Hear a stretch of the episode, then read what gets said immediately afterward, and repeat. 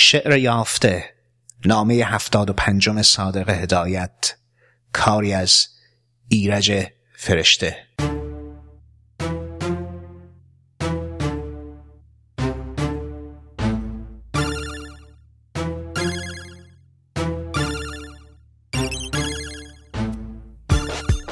اصلا گمان نمی کنید که حرکت نوشتن خودش مزهک باشد.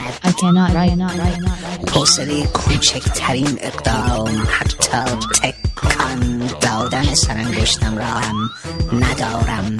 هیچ.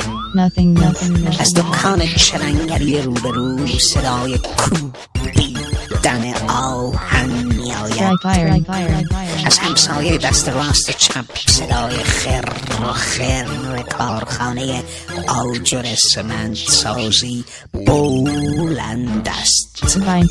مگس و پشه هایش مردند و یا از مکه معظمه به مدینه طیبه مهاجرت کرده اند.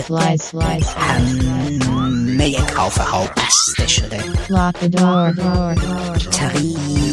دروغ مسلحت آمیز و سیکین خیاردی مثل اینکه اگر من مسهل می‌خورم همه مجبورند مسهل بخورند و یا ادای مسهل خوردن را در بیاورند.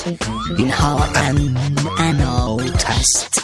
مثل خایه حلاج ها میلرزم.